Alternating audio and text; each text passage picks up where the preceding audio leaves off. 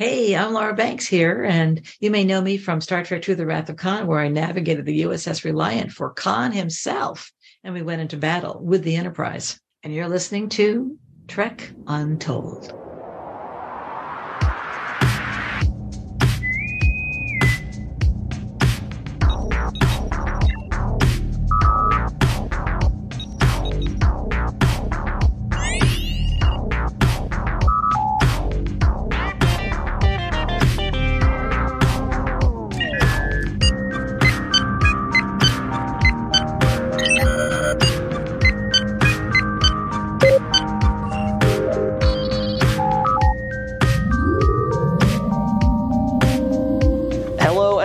To Trek Untold, the Star Trek podcast that goes beyond the stars. I am your host, Matthew Kaplowitz. The Wrath of Khan is undeniably the best Star Trek film ever made and holds that rank across the entire sci fi genre. It was a perfect movie in every sense, with an amazingly crafted story, great visual effects that hold up to this day, and a cast that understood the assignment and came together to make pure movie magic. Ricardo Montalban set the standard for villains in this franchise, often imitated, but never duplicated. As Khan, he wreaked havoc for the entirety of the movie and delivered some of the best ominous lines of dialogue for a baddie ever. But what about Khan's crew of augmented humans who barely said a line outside of his right hand man, Joachim? Well, today we've got the inside scoop from one of those superhumans, and that would be Laura Banks. Laura was with Ricardo for the entire shoot as one of his crew members, specifically the one acting as navigator once they took over the Reliant. Beyond her time in Trek aboard that Miranda class starship, Laura has worked in a number of films and TV roles and eventually moved on from acting to pursue a successful career as a writer, including her recent autobiography that we're going to be talking about later today. Laura has a ton of Star Trek connections throughout her career and great stories to tell, so let's head round the moons of Nibia and round the Antares Maelstrom as we chat with the one and only Laura Banks. But before we begin this week's episode, I want to remind you to follow Trek Untold on Twitter, Facebook, and Instagram at Trek Untold, all one word. You can get show updates, check out some fun memes, and let me know what you think about what's going on with the current events in the Star Trek universe. You can also support this show directly on Patreon at patreon.com slash Trek Untold where you can support this show for as little as $2 a month. At higher tiers, you can listen to the shows before they come out, know about my guests well in advance, and even have a chance to ask them questions, get transcripts of these episodes to make sure you get all the info, and more benefits coming soon, including watch parties and live streams. But that's all dependent on more fans like you coming over and letting me know you want to be a part of events like that. If you want some Trek Untold merchandise, check out our store for gear and apparel, including shirts, hats, stickers, water bottles, notebooks, and a whole lot more. New designs will be added throughout the year, so it's always worth taking a peek. Trek Untold also has an Amazon shop where you can peruse everything Star Trek, sci fi, and geeky on Amazon in one convenient location. If you're looking for a gift for the Trekkie in your life, or maybe want to see some of my favorite non Star Trek things that you can get for yourself, Check out the link for my Amazon shop in the show notes on the audio version and in the description below this video on YouTube. If you're listening to us on iTunes or any other audio platforms that allow for ratings and reviews, please leave us a five star rating and a positive review to help out this show. If you're watching it on YouTube, don't forget to subscribe to us at youtube.com at Trek Untold and give the video a thumbs up and a comment. All of these things help more people find this show and to continue growing and bringing you awesome guests each and every week. Now, without further ado, let's beam in this week's guest. Computer, access interview file. Hello and welcome back to Trek Untold. And now you've seen her on the bridge of the Reliant, but today we're getting the full story from behind the scenes of the Wrath of Khan. Today we're joined by Laura Banks. Laura, how are you? Welcome to Trek Untold. Thank you. I'm fine. Good to be here. Yeah, very excited to have you here because there's a lot about Wrath of Khan. There, there's so much production story, so much behind the scenes stuff, and I know you've got a real legitimate inside scoop to what went on. So I'm I'm so excited to hear all about the stories coming up. Okay, great. Yeah, I do have some stories. yeah, we're gonna get there because we got to go through the entire gamut of who Laura Banks is, and I want to start by asking you the question I ask all my guests here, and that's Laura.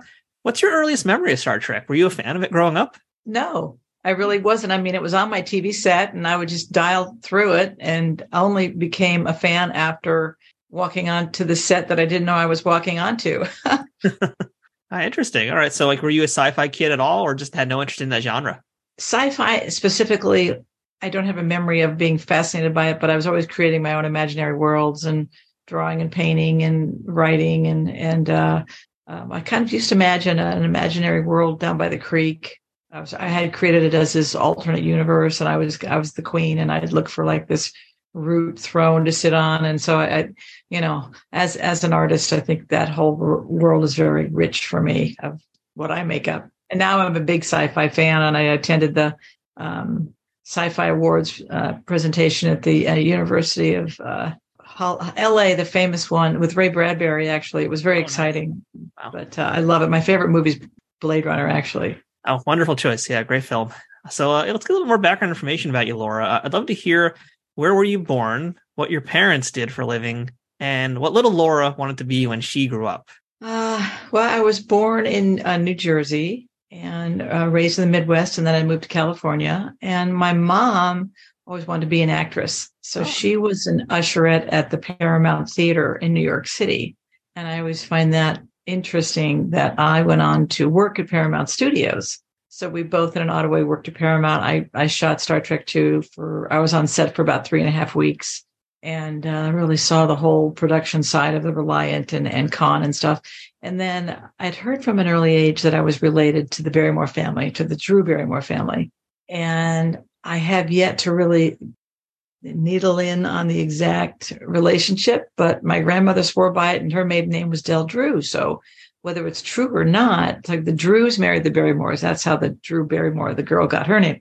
So if it's true or not, um, William Shatner did meet Drew once and he thought that our energy was just so amazingly similar and I can kind of see it, but uh, it was ingrained in my mind from an early age that I was this relative of the royal family of theater, the Barrymores, and and my mother wanted to be an actress. I grew up watching every black and white movie I could, and enamored with the whole art form, which I cover a lot in my book about how because my mother was so fascinated by acting that uh, Matthew that I was. Hmm. So, and I, I lived her dream because oh. she wasn't able to live it. That's really cool, though. That's really exciting that you have that kind of connection. Uh, did you go to like a university or a conservatorium to continue study performing as you got older?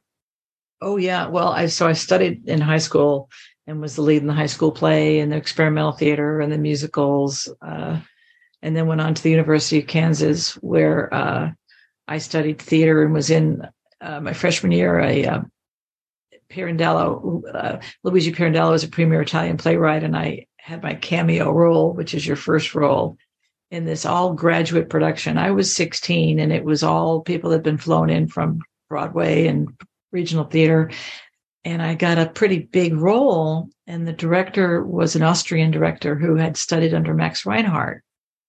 And uh, he told me that he really liked my work. And and and then, so I was getting recognition by getting the leads and getting these parts. And so then um, when I moved to California, I studied uh, with um, Harvey Lembeck for comedy, who's a famous Eric Von Zipper from probably a lot of your audience doesn't know, but there was a bunch of beach blanket movies, and I studied with Von Zipper and and uh, what continued to get my degree in drawing and painting from California State College, and while there, toured and performed to assisted living and elderly home communities musical numbers and theatrical pieces. And so that was like half a semester. And then my true, really in depth studying really did start at KU with some really great teachers and really did start with Mr. Lane at Shawnee Mission West, which, oh, by the way, Paul Rudd and Jason Sudeikis went to my high school.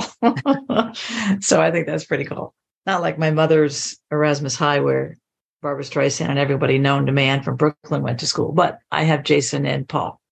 But then when I moved to New York City and got more involved in theater, which isn't my really my first choice. I love film, I love television, and I love stand-up comedy and improv. And theater is is has been rewarding, but not at the high end. I studied with a woman, Sandy Shurin, uh, and she really, really got me going uh, in, in, a level I think I really tapped into. And one day a, a redheaded thin fella showed up very young, like maybe in his late teens, and he'd already done uh, Dazed and Confused, and he's a Star Trek famous guy. I don't know who if you know who I'm talking about. Oh, I'm trying to. Th- I, I, think I have an idea. Is it Anthony Rapp? Yes, we're talking Anthony Rapp, of course. so Anthony's behind me in class one day, and he goes, "Oh, excuse me, is is this a good class? Well, I like studying here," and I'm like, "Yeah, sure, you'll you'll fit in there." just this little skinny redheaded guy who I just saw back at GalaxyCon at Columbus, and we had a big hug and a moment there, so that was fun. Yeah, I know you're doing the cons right now, and it's also because you've got a book that just came out, which we're going to talk about a little bit more later on too. You got The yes. Wrath of Blonde, which is your autobiography. So yes. I want to let fans know about that right away. You got the book. We're going to have links to that, of course, in the show notes for this episode. Uh, and also, you know, I'm not going to run down every single kind of behind the scenes thing uh, you've got because I want folks to read the book. So we're going to get, get out there right now. But I do want to ask you about one other Trek connection you do have. Uh, and that is, you know, you talked about doing some improv comedy, and there's a certain well-known Trek performer who you did some stuff with. Uh, who was that?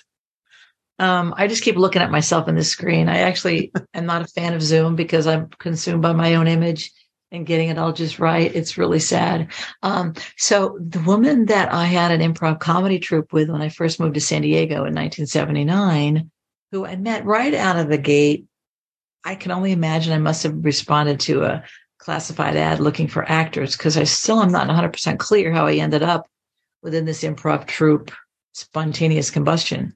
But Whoopi Goldberg was the premier player of this troupe and fought to keep me in the troupe. And very, very cool. We've stayed friends. And uh, I, I, saw her on a one woman show and she brought me backstage and introduced me to Mike Nichols, who, if you guys don't know who Mike Nichols is, just study him. He's an incredible director and writer and comic improv genius. So he, she had, she had the, the, the value of, of Mr. Nichols directing her play and and then off and on um, she just recently like a couple of years ago gave me tickets to her her touring show and and so i'm hoping to reach out to her with my book hmm. but i just she's a great talent i mean to work on stage with her uh, you just sort of back off and you kind of hand her stuff or let her you know go but one of my actually this is a fun story so i was um, backstage at the, uh, the spook show which was her show and uh, she said you know she said laura you were the first person I knew doing something famous. And I'm like, how does that work? She said, well, I was sitting in the audience and I was watching Star Trek. And my daughter, Alexandria, says, Mommy, Mommy, isn't that that girl from your improv troupe? And Whoopi looked again. She said, Sure enough, it was you. She said, You were the first person I knew who ever did anything famous. So I sort of take some credit for her ending up in the Star Trek franchise. whether it's worth it or not. and that's a lot of fun. Uh, you know, I've yeah. watched uh, Whose Line Is It Anyway a ton, and I always love the episode that Whoopi does on that show. Uh, so I'm curious, yeah. you know, with, with, your experiences on her, uh, with her actually performing on stage, like what mm-hmm. was your favorite type of game, improv game, to do with her? She had a prop box, which is not, you know, considered the elite way to do comedy, but I've, you know, it's like the carrot tops of the world. But Whoopi and her imagination to do a game with her, it would be like trying to do a game with Robin Williams or Robin or, or, or, Winters, you know, Jonathan Winters, you know, they're so talented. They don't mean to, but they, it's less of a game and it's more of them just exploding with talent. And so the game is for me to listen and to support. And it wasn't that she wasn't a supportive player. I mean, some of my fa- favorite games are, um, parties, party, party, where you walk in and you've got to a treat and and and you announce who you are and and you know everybody's got a different who what where and you got to figure out who who the person is from the audience's response and things like that. That's one of my favorite. Ah. but it's a lot of games i love. I've, played, I've done improv my whole life. I love improv. Trek untold will return momentarily trek untold is sponsored by triple fiction productions Celebrating 15 years in business in 2023, TFP creates 3D printed Star Trek and sci fi inspired items that fit into any collection. Whether you're a cosplayer who wants a Starfleet phaser, a Bajoran tricorder, or a Klingon dagger, or a toy collector looking for that special accessory or diorama to make your figures truly stand out, Triple Fiction Productions has exactly what you need. And for you figure fanatics, that includes products that are the perfect size for Galoob, Mego, Playmates, and everything in between. All products are 3D printed in the US with new designs constantly being updated on their website. Repeat customers can sign up for TFP's loyalty program for free, where the more you order, the more discounts you receive. TFP also has a pay what you want section, where clearance or misprinted items are available at a discounted price. Best of all, every product can be shipped worldwide. As a special bonus for listeners of this show, Trek Untold has a special discount code just for you. Enter Untold10 at checkout for 10% off of all orders with no minimum purchase required. That's 10% off using Untold10. To see all of their products, head to triple-fictionproductions.net. Or to stay up to date on their newest products, find them on Twitter, Facebook, and Instagram. Triple Fiction Productions, where something is only impossible until it happens. Hey everyone, Matthew from Trek Untold here, and I want to tell you about a big Star Trek event happening in May in New York City. Trek Long Island is kicking off in Hauppauge, Long Island for the weekend of May 20th and 21st. This is a show for fans, made by fans. They've got celebrities, scientists, podcasters, and so much more jam packed in two days of out of this world fun. Trek Long Island has a phenomenal guest list, including some rare gems that scarcely do public appearances. They have guests from Star Trek Discovery, like the amazing Doug Jones, Oded Fehr, and David Ajala. Star Trek Picard's Evan Evagora and Isa Briones, Strange New Worlds' Bruce Horak, and many more from modern Trek shows. But don't worry, they've also got guests from the original series movies and episodes, such as Robin Curtis and Barbara Luna, as well as J.G. Hertzler from DS9. Plus, a host of behind the scenes contributors will be appearing virtually, including Michael Westmore, Doug Drexler, the Okudas, and an in person appearance by composer and sound designer Alan Howarth. There's going to be panels with Star Trek authors and historians, scientists breaking down the science of Star Trek, visual effects artists explaining how the magic gets made, and so much more, in addition to panels from fans like you. Trek Long Island has something for everyone, and that includes all ages, as there will be children's entertainment and activities, and evening cabarets and late night comedy for the adults. This event is going to be two Trek filled days you do not want to miss. So prepare your away team for May 20th and May 21st for New York's best new fan run Trek convention, Trek Long Island. Check out treklongisland.com for more details on how to pick up tickets and attend. Trek Long Island, boldly going and going kindly. But normally, Laura, on this show, we kind of like dig around some other stuff before we get into the Star Trek. But if I'm correct, Star Trek Wrath of Khan was actually your on screen acting debut. Is that correct? That was my on screen acting debut. Yeah. I was looking for work in Drama-Logue, which was the backstage. It's now Backstage West. They were bought. And Drama-Logue had an ad in the back, a classified ad describing me to a T. And my height, my measurements, my hair color, everything. I call Central Casting. I go, you guys, I'm in this ad. It was a pretty good size ad, but it didn't say what the movie was because they would have been swarmed, right? So that's how I got the part. And then I get whisked to Central Casting and I get the green light to go to Paramount. And then Nicholas Meyer meets me and then I get waved onto wardrobe and my life has changed forever. But uh, that was my first, I was uh, like a 24 years old, and my, which is considered over the hill to be starting an acting career. I wanted to start it when I was like 15, 16. I won a partial scholarship to New York, and my parents wouldn't let me leave Kansas City. I think it may have been a different story for me if I'd started really going for it back then, but I'm happy with what I got. And when you found out you got the role, I mean, was that the first time you then you knew that it was also a Star Trek project officially? I still didn't know what it was because it was so hush hush and hmm. and I just I remember seeing the the, the hallways there. I just learned there's a name for those uh, special names because up in Ticonderoga, where I'm going to make an appearance, they have some of these metal looking round hallways and then the bridge itself. So when I walk on set, instantly I go, okay, we're either in a this movie is either about an underground warehouse because I hadn't seen the bridge yet, uh-huh. or yeah, I just I'm so, I was so scared and nervous to screw it up and so young and on this major Paramount picture that you know, half the time I was just breathing, recalling, remembering to just breathe in and out. It's a pretty crazy thing to just be on a Star Trek set. I mean, just, seeing it, I can imagine, just got to give you chills. well, yeah, as I started to realize and put together what was happening, I still didn't know what kind of true cult classic film we were making. I mean, no one knows, right? Like Dorothy didn't know about Wizard of Oz, Judy Garland. Um, but when I started to work with Ricardo and he showed up, I realized this is a really, really powerful actor. So did not know the magnitude of it. Was very excited. Whoops, was very excited that when I got positioned in the navigator seat for sure. Hmm.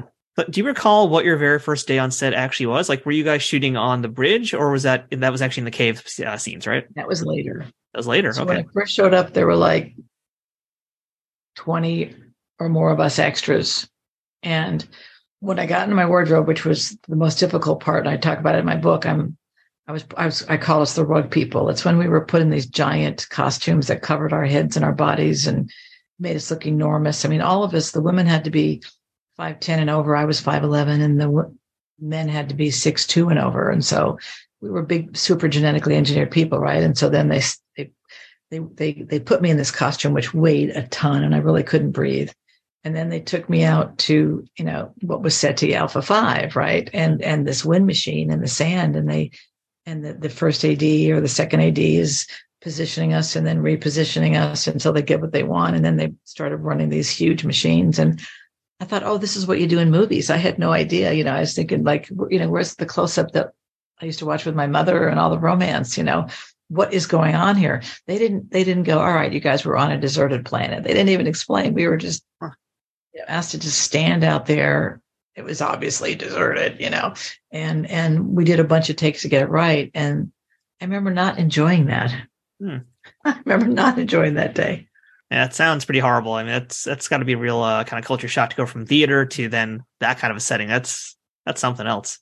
Yeah, Nicholas Meyer had to pay a fine to work with me because I was in none of the unions, and you're not allowed really to get roles um, unless you've got a quality that they can't get anywhere else. And and he just agreed to pay the fine.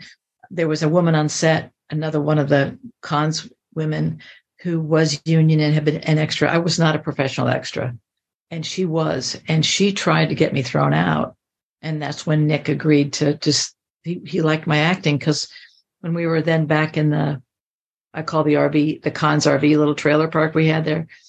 And, you know, you know, note to anyone if you're an extra in a movie, just keep acting because you never know who's looking at you. Like a lot of the background players were just kind of like when he'd yell action, I noticed they weren't emoting or anything. And I would, as an actress, you know, and Nick asked me, "You are an actress, right?" Went, "Yeah." And that I was like action. I was really in the scene, and by then I'd been moved even more forward. And then when they yelled cut, Ricardo had just done something. Walter Koenig was there, and Nick says, "Good job, Laura." And I thought, oh my God. So I was like, okay, he's paying attention to me. And and so then day after day, more and more extras were let go. They go, if you don't hear your name by at you know here, then that means you're staying. And and and the rest of you, when you hear your name, thank you very much. And so I kept not hearing my name, and I kept not hearing my name, and I kept not hearing my name, and turned out me and Nancy Rogers and like four or five guys. And you know, by then we had our own trailer, and and we knew, and then and then we were we were brought into the bridge. Mm for the fight sequence. And of course, plot to intercept Enterprise ready, sir. My my only line that was in the script that they did not give me due to budgetary concerns. I remember the day that Nick was looking at the script and I could see him struggling and wanting to give me the line. And he swore up and down that he'd never make another major movie with a big studio because of all the constant input Paramount was giving him on the project that he didn't want. So I just got invited to Monsterama in Atlanta and I guess Nicholas is going to be there, and I haven't seen him since 1982. Oh, wow. So I get to ask him why he didn't give me my one line. I want to be in the room I, when that happens. I still get to say that I'm partially responsible for the demise of Spock, which is what I say. That's that's pretty accurate. I would go with that. Yeah. uh, you know, so talking about Nicholas Meyer, I mean, the man is a genius. The script for the film is, is so dense and amazing, and the direction for it as well is just stellar. I mean, uh, yeah. What did you think? I mean, when you did you actually get a chance to read the script? Because as you're mentioning, you know, like in the beginning, you didn't quite know what stuff was happening. I mean, were you allowed to look no, at the script? I really, I really, I really didn't. I, you know, I was, you know, I was like the poster child for the film. My, you know, my picture was in Time magazine. You know, above Dan Rather made my Mother's Day. You know, and uh, I was on the box cover, and and uh, you know, a lot of acting, a lot of sequences in the fighting, but they they they would just tell me in the moment what was happening, and I got most of my direction right from Ricardo, watching him to make all these amazing choices, and he always stayed in character. So it wasn't like you could go over and chat with him; he was always staying in character. Yeah, so let's talk about Ricardo Montalban a little bit because I mean the film is nothing without Khan. Uh, I don't even know where to begin asking about the man, but I guess I'll start with how was he offset? I mean, did you get to actually hang out with him at all in between takes? I did. I mean, I had weeks working with him, um, and sitting right next to him. And then when he's dying and he's going across the front of the bridge, we're like right next to each other. He was really wanting this role to work. He was very, very committed because this was his breakout role. He was doing Fantasy Island at the same time. Not his breakout role in the sense that he'd been a matinee idol in Mexico forever and had been doing films in in um, the states and hurt his back horribly falling off a horse in the 50s and was in agony the entire time filming. And I would watch him. They'd yell action and he'd come to life again and stand up and do what he needed to do. And they'd yell cut and he'd just fall back down. You could just see the pain he was dealing with on a regular basis and taught me a lot about commitment to craft, to say the least. But like I said, he did stay in character a lot, Matthew. So it wasn't like you could go, Hey, Mr. Ricardo, you know, how are you today? You know, and I was so intimidated. It was my first time on a set and I've got this huge camera in my face and I'm trying to remember what I'm being told to do. And I'm thinking, I'm going to get caught. I'm not supposed to be here. You know, the whole imposter syndrome. Like, how did I get here? And, um, I, I took a, we were, one time we were standing and waiting for the next shot and a big giant light fell, maybe weighed 50 pounds and crashed within about three feet of us. And we, if we had been just moved over slightly more, um, I was just able to tell his son-in-law, Gil Smith, about that at the uh, creation con in Vegas. He didn't, Gil had heard that his father-in-law almost was severely injured due to something and that there was a big bang. And so he didn't know that that's what it was. But um, one break, I, you know, again, I'm, I'm new to a movie set. I don't know, you know, everyone's being pretty nice, but everybody's pretty freaky because of the budget and the time, like how, how much money they spent making one. They knew it was sink or swim on the franchise with two. And so everybody was on pins and needles for the most part, except for when we had the birthday party for Nicholas Meyer, which was really fun. Not a whole lot of joking on going on, but uh, I saw a big director's chair and I didn't know from director's chairs who they were for or whose they were. And I thought, oh, a chair and I'll go sit in it. And I went and sat in one of the chairs and someone kind of shot me a look, you know, like, what? It's a chair. And, and I, and I kind of go, well, whatever. And I can't, I get up and I turn around, I look at the back and it says Ricardo Montalban. I'm like, oh, okay. That's not my chair. I won't sit in that chair again. Um, that was a cuter story, but he was always like, and how are you today? And very old school. He's the kind of guy that would lay down your coat in a puddle, his coat, not your coat. If, if you lay down your coat, that wouldn't be very. I'd probably nice take guy. my coat for you, basically. Yeah, yeah, somebody's coat, but not yours. Um, cordial, friendly, but uh, just passionately committed to getting through the day with his early morning calls to get into the bloody face makeup. And one of my strongest memories was just watching his acting choices was, uh, you know, he had two gloves and um, he was sitting there waiting for the next shot, staying in character. And then he just very slowly, I watched him like take off the glove, like hugely intentional, like, I want to take this glove off. And I saw him put it down. And Nick is watching him. Nick is timid to direct him because he's he's had more experience than Nick at this point. But in the read throughs, Ricardo was like, please direct me. And so Nick did have him become a little more intense and pull back and like levels of like tuning that. And Nick watched him take off the glove as Khan and he walked over to him and they had this communication, which was all nonverbal, where he would look into his eyes and Ricardo would look at him and they'd get a nod, like, all right, you're going to stick with that choice. And, and, uh, and Nick was good. And, and, uh, and then I felt that the hand being exposed showed more of his own vulnerability and he could do more with one hand out of a glove Hmm. And it was way before Michael Jackson, so he didn't know that one glove is hip, you know. So well, now I just can't get the image out of my head of like Khan, but with a sequined glove, just like Michael Jackson. That's missed opportunity right there. Uh, exactly. Yeah, you know, now you talked about you know the scene uh, as well you have with uh, Walter Koenig and Paul Winfield as well, with the ceti eels in that little cavernous area uh, in the Botany Bay. But really, outside of that, I mean, the augments, you know, Khan's crew don't really get to spend any time with any other Starfleet people. So, I mean, did you cross paths at all with like Kirstie Alley or Shatner on set, or was it always just kind of you and Khan and the other augments? I met Kirstie and Bill uh, touring, so at the Star Trek conventions, because the Reliant was the same set as the Enterprise, hmm. due to scheduling conflicts with Fantasy Island and monetary challenges, needing to use the same bridge for both ships. We couldn't interact within what was the 18 minutes of entire film time Ricardo Montalban was on camera, which is all he was on for. Was the was primarily in the fight sequence. So um, I, I uh, interacted with uh, you know uh, Judson Scott, of course, and and and uh, Ricardo, and the other you know players, Nancy Rogers, hmm. who I guess I don't know where she is. People try and find her for interviews and things, and I think she just doesn't want. She's just, I think she's still working as an extra, whereas, you know, as a writer and a journalist and a and a, uh, I always wanted to share my experiences, and and that's fine. But she was a good person. I mean, it seemed like really the entire crew kind of got along. Uh, and, you know, I'm glad you brought up Judson Scott as Joachim because, you know, he did return actually in Star Trek. Uh, he showed up in the first season of TNG, which was really cool. He's had a great career beyond that as well. Uh, I mean, do you have any actual memories of hanging out with Judson and just, you know, chatting with him and the other augments in between stuff?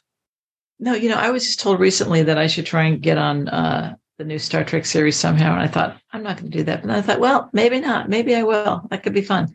Um, I don't, except that he was really handsome. I remember thinking, this guy is like got the most beautiful features, almost like an androgynous, androgynous quality, you know like female almost, like the perfect lips and the cheekbones. And I was a little intimidated by him because he was so pretty.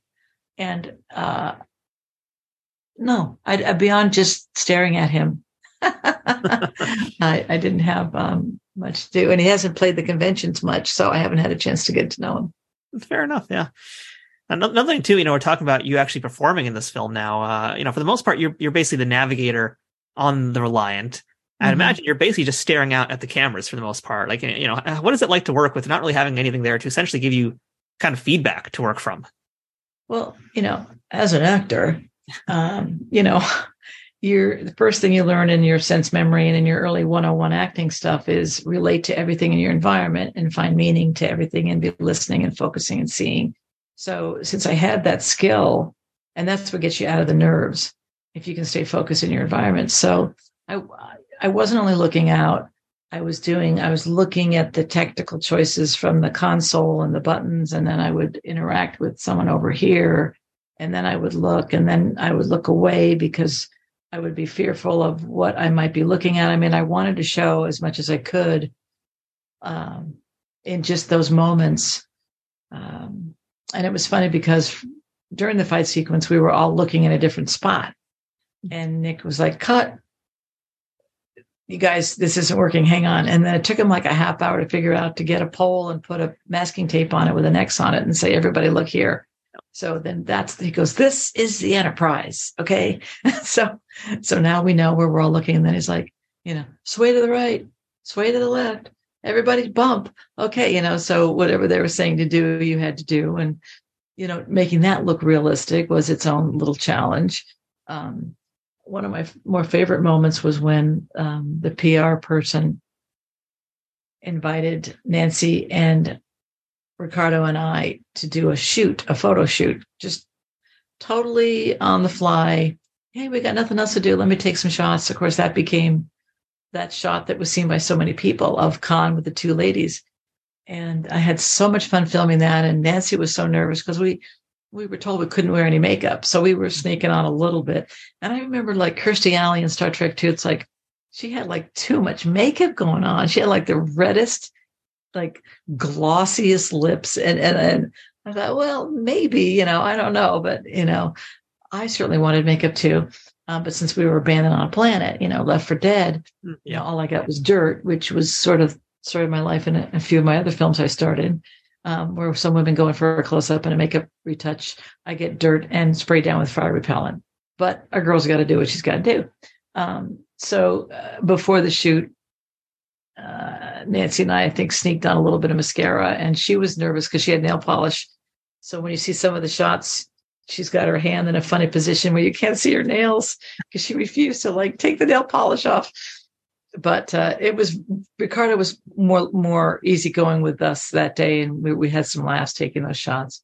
I've heard a lot of stories, even from more modern iterations of Trek, where apparently nail polish is just a no-no. So that's something that just lasted through generations somehow. Uh, yeah. I read that your character, by the way, actually had a name. Is that true? Well, I'm a playing card, and they gave me a name on the playing card. And I thought I had my playing card. I was going to show you somewhere. What name did you hear? I think it was like Maha Root or something, or Mahajit or something. Yeah. Yeah. Yeah. Yeah. So that was more just like kind of in in the video in the uh, game though, more so than the actual Wajahat. Like, Wajahat, W A J A. Yeah, I think it was more in the game. Okay, interesting. So I mean, when you finally saw the movie, I mean, did you see it in the big debut, or was it later on, or, or what was the first time you ever seeing Wrath of Khan? Well, I was in Los Angeles, still struggling as an actress. I got that part, and then the next year I got a lead role in a film, Wheels of Fire, but uh, still struggling. And saw myself in Time magazine, which changed my life. That was such a freaky day. And then uh, with some friends, just went to to the big screen and and and, and saw it. And it's just like what? It was just so strange to see myself so big on screen and to see it all together with the James Horner music and to see what I was a part of. It was then that it hit me. Oh my gosh, this was this is magic. This is this is a very special thing I did. I had no idea before that. I had no idea. And the wild thing too is it's like considered the best, if not one of the best, uh, Star Trek films of all time, one of the best sci-fi films of all time, and even just standing alone as a film itself, it's a masterpiece. And you were a part of that. That's just going to be wild to think about.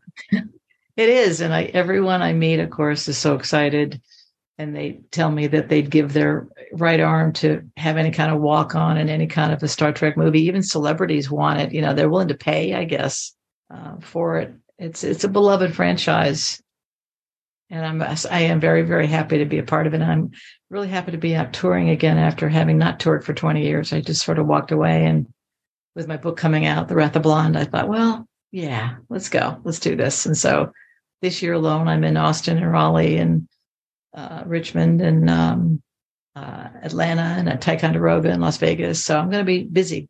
Yeah, I'm happy to hear you're busy and that you're still connecting with all the Star Trek fans out there like myself. Uh, it's so cool that you, you know, you really yeah. taken to this franchise like that. And uh, you know, we should add that for the time being, your time in Star Trek ended with the Wrath of Khan, but that could always change. Uh, but your your connection to Star Trek though did continue because you worked yeah. on T.J. Hooker with William Shatner, and not only that, it's an episode with Dennis Franz and Heather Locklear. But I don't know if you're aware, Laura. Uh, you know, uh, it's got DS9's Vic Fontaine, James Darren in that also. So, uh, yeah, did you know that? Oh, really? No. Yeah, yeah, James Darren was also one of the key players uh, towards the later seasons of Deep Space Nine. He was this uh, hologram lounge singer. It's a really great oh part, actually. Gosh. But yeah, I'd love well, to hear about your time with with Shatner on TJ Hooker. Yeah, I could share on that. And then just to backtrap, track, um, backtrap is I don't know when you go back to a trap and see what you caught. Um, backtrack. Scooby Doo. Happens when you know catch a beaver or something. Um, this year, a book is coming out by John Tenuto uh, with Paramount Pictures is publishing on the making of Star Trek Two, and I'm featured in that book, which is nice um, the original drawing of my wardrobe and uh, an interview with me. So I'm proud that I'm a part of that book. Uh, that that continued the legacy a little bit there. That was nice. Um, yes, T.J. Hooker. You know, I asked Bill after many years later. You know, did I get that part in T.J. Hooker because of you? And he didn't say yes and he didn't say no, but I wasn't a member of Screen Actors Guild, which is really difficult to get into. And I ended up getting getting it because supposedly I was 5'11. But uh, I ended up getting my first part in a in an episodic television series on TJ Hooker. And I had a scene with with Mr. Shatner at the bar where I was a barkeep. And uh, you know, I saw him in makeup in a police outfit with the white makeup paper here, you know, to not get into singing it and he, he, certainly didn't look like Kirk anymore. Then he looked like he definitely looked like a cop. You know, he was a cop, and um, we had a lot of fun shooting. Actually, Heather Locklear was not there the day that I worked, and okay. her replacement, Heather Thomas, was the woman I worked with. And my favorite line from my scene is when is when Heather Thomas says, "Oh yeah, back off, Fireball." So to this day, if I have trouble with anybody, I just say, "Back off, Fireball," and they go away. So I'm gonna definitely use that sometime. That's a good line to hold on to. yeah, back off, Fireball. And and um, uh, Bill was very professional. He he uh, uh, seemed to be uh, pretty easygoing. I mean, I didn't see him shooting Star Trek, so I wouldn't know what he was like in the making of that. But in in in T.J. Hooker, he was very personable with everyone. You know, they go, "Oh, you know, William Shatner's difficult or not nice," and what about what do you think of that? And I, I have a comeback line which is part funny and totally true, which is I don't know how he is with everybody else, but a young, tall, blonde starlet, he was very nice to me. very fair, very fair indeed. Uh, now, yeah. you know, you also did some work with Roger Corman, uh, and I know a lot of that's going to be in your book as well, Wrath of Blonde. And again, I want to leave a lot of that for folks to read in your book. But uh, you know, we talk about Corman a lot on this show, and I'd love to just hear some some general memories do. you have of that man. Oh, I didn't know you spoke about uh, Corman here. Oh yeah, we, oh we he crosses paths with a lot of different Trek people. Roger Corman. Uh, well, there's a tie-in story here to back to Wrath of Khan on this one. So I was cast in Wheels of Fire, which is a really kind of an awful film.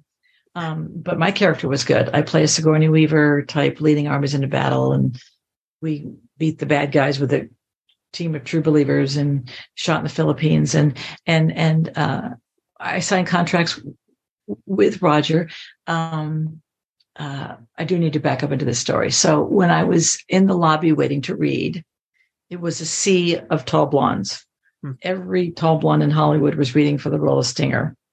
And uh, I remember thinking that was pretty funny. And one of the women in the room was Lana Clarkson. Do you remember her? I don't think I do off the top of my head. No. Uh, she was in Deathstalker. She's she made over 17 B films. She worked with Corman. I worked with Corman on a few films. She, she worked in many the role of navigator in Star Trek to the Wrath of Khan was originally cast with Lana Clarkson. Oh, wow. And she decided to go home for Christmas. So that's why they needed me 11th hour that were non-union. They had to break the rules and get me in there. And all of my outfits said Lana Clarkson on it. And the very, very tragic footnote to this whole story is that she was the one that was murdered by Phil Spector. Oh, wow. The Phil Spector murders. Mm.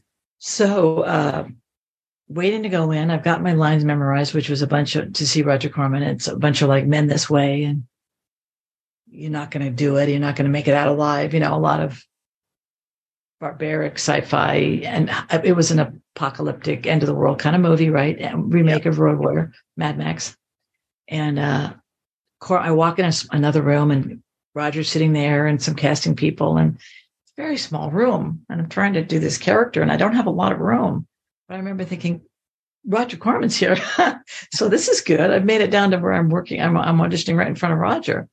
And I just, I just gave it everything I could possibly give it. And, and I got the part. And, and then he was with me signing autograph, um, autographs of the contract at uh, a hotel in Sunset Boulevard. And we met at the top. And um, um, the man I was with at the time was very clear about the no nudity clauses and kind of gave Roger a hard time about what they had to put in there to protect me. And, and Roger was just very much a gentleman, very soft spoken. Well, yes, that will be fine.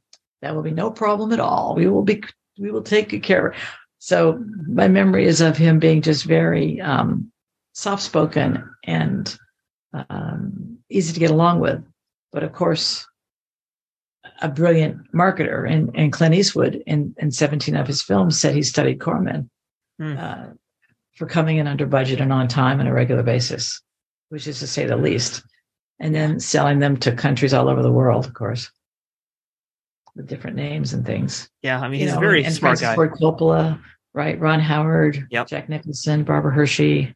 Who am I forgetting? I mean, there's a lot. I mean, I just I actually just watched The Raven the other day. In fact, I'm just reminded like how much fun it is to see those movies, especially. But just what an amazing worker he is. Yeah, and I and I quote Coppola in there, who says, much nicer than this. He says something like, you know, you're you're you know not the greatest situation to be in a Corman film, but he gives people their first chance to yeah. learn the ropes. Many go, well, you Laura, you had this break in Star Trek, and then you had a break with Corman in two movies, and how come you didn't kind of go further? But I do talk about it in, in the book, not in a bitter way, but it's a highly comedic book because I'm a comedy writer. I don't believe anyone should read a memoir that isn't funny. I think that's cruel. Uh, but uh, I do talk about the fact that I did get a late start of my career in my mid 20s and how it is a world of who you knew and I didn't go to a, a fancy school. And, and, um, I moved to New York City in 1985, where my credits in film action pictures didn't carry weight. You know, they wanted to see if I'd carried a spirit the public or something. They didn't care. And so I, I came to, to New York for a relationship, and I think it did hurt my career because right then I was being seen for the lead in Desperately Seeking Susan. I was being seen for the lead in Clan of the Cave Bear. I mean, things were going really well. And typical to you guys, you throw us ladies all off course all the time. And so I let that happen. But I then I ended up picking up my comedy career up in New York. So I digress, but don't even remember what the question was, but well, on behalf of men everywhere, I apologize for us derailing your career. And uh, but I mean, it is pretty cool though because you basically started them down a new path. That's what you do, and for the most part nowadays, which is writing. And I know you've written a few different books. You know, we mentioned Wrath of Blonde, but you know, please just kind of run us down some of the things that you've authored in the last few years. Well, um, oh, I did want to mention other TV wise. I hosted a, a, show on the Sci-Fi Channel called Inside Space, hmm. where I interviewed Carl Sagan and I had about a dozen episodes on sci-fi. And then when they were finished with me, they brought in Bill Mumy, Mumy mm-hmm. from Lost in Space. Yep. also host. from Star Trek Deep Space Nine too. He had an episode there as well. Yes. So so Bill and I worked on on the Inside Space, and then uh, the other TV, uh, uh, well, other movies. Yeah. So books, I am the most proud of of, of everything I've done, which in my mind isn't much, but like people are very sweet and say, "Oh, I know your whole career," and I'm like, "Well, thank you," you know, because it really is kind of a limited career, you know, profession professionally. Yet it's more than most, you know, ever get. It's so I'm happy with having had the experience of having starred in films and things. Um, and Demon of Paradise, my other um, action picture. I don't make movies, Matthew, without the word action in it. action horror, action comedy, uh, action action adventure. Yeah. so um, I've written four books, and they're all. The first one was about online dating, way ahead of its time, that nobody bought. That was published by Career Press, and then my other uh, books were highly comedic in nature, to say the least. And one was a USA Today, best, USA Today bestseller, which was Breaking the Rules: Last Ditch Tactics for Landing the Man of Your Dreams, and um, that sold about a quarter of a million copies. And that was at William Morris for a TV deal and um, then my third book, Embracing Your Big Fat Ass and Owner's Manual, uh, was with Simon and Schuster, and that too is being considered for a, television project. So, fingers crossed on this fourth book, The Wrath of Blonde, that it will become a reality, um, uh, part reality, part reenactment, either film or series. That's what how I wrote it, and because I've had such success writing in a way that got the attention of film producers I'm actually working with Anthony Moore Communications in Burbank, which is a big PR firm, when I launch the book in May officially. And they're going to put together what's called a book video to present to all the streaming channels.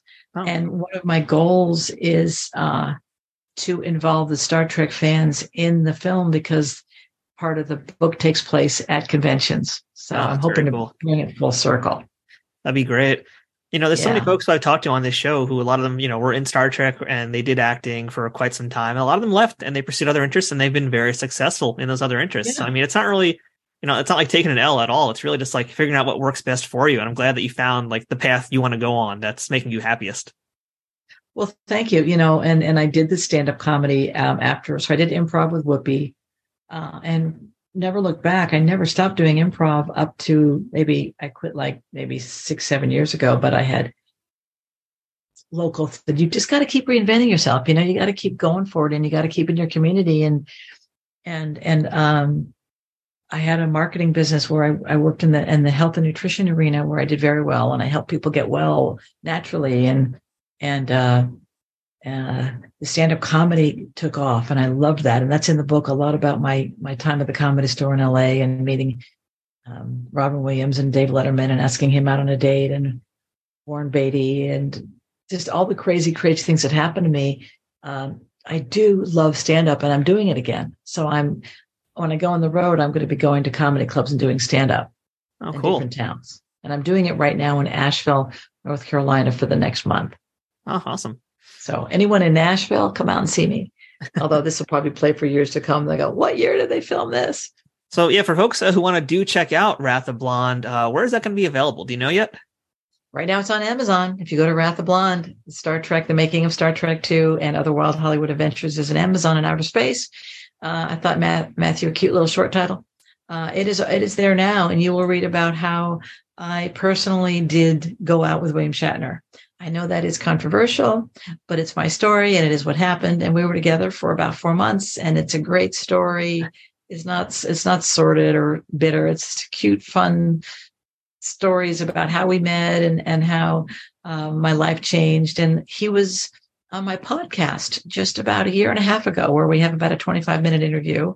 And to this day is my friend. He got me into the Creation Con in Vegas for my first convention. And I'm very grateful to have him as a friend in my life. Yeah, I heard that episode of your podcast. That was a lot of fun to listen to. And yeah, yeah. oh, there was so much that got edited out. It was an amazing interview, right? About Stonehenge yeah. and his work on the unexplained. Yes, yes. And that story about you and your, your, dating time with Shatner, that's definitely for the book. So if that's not enough of a reason to get the book, I mean, really, what else do you folks out there need? So, I know, I know. Yeah. So we're going to have links in the show notes for that book as well as uh, whatever else we can find of Laura Banks on Amazon. So please support Laura. Please support her books. So last things for you today, Laura. Uh, what is the best thing about being a part of the Star Trek universe?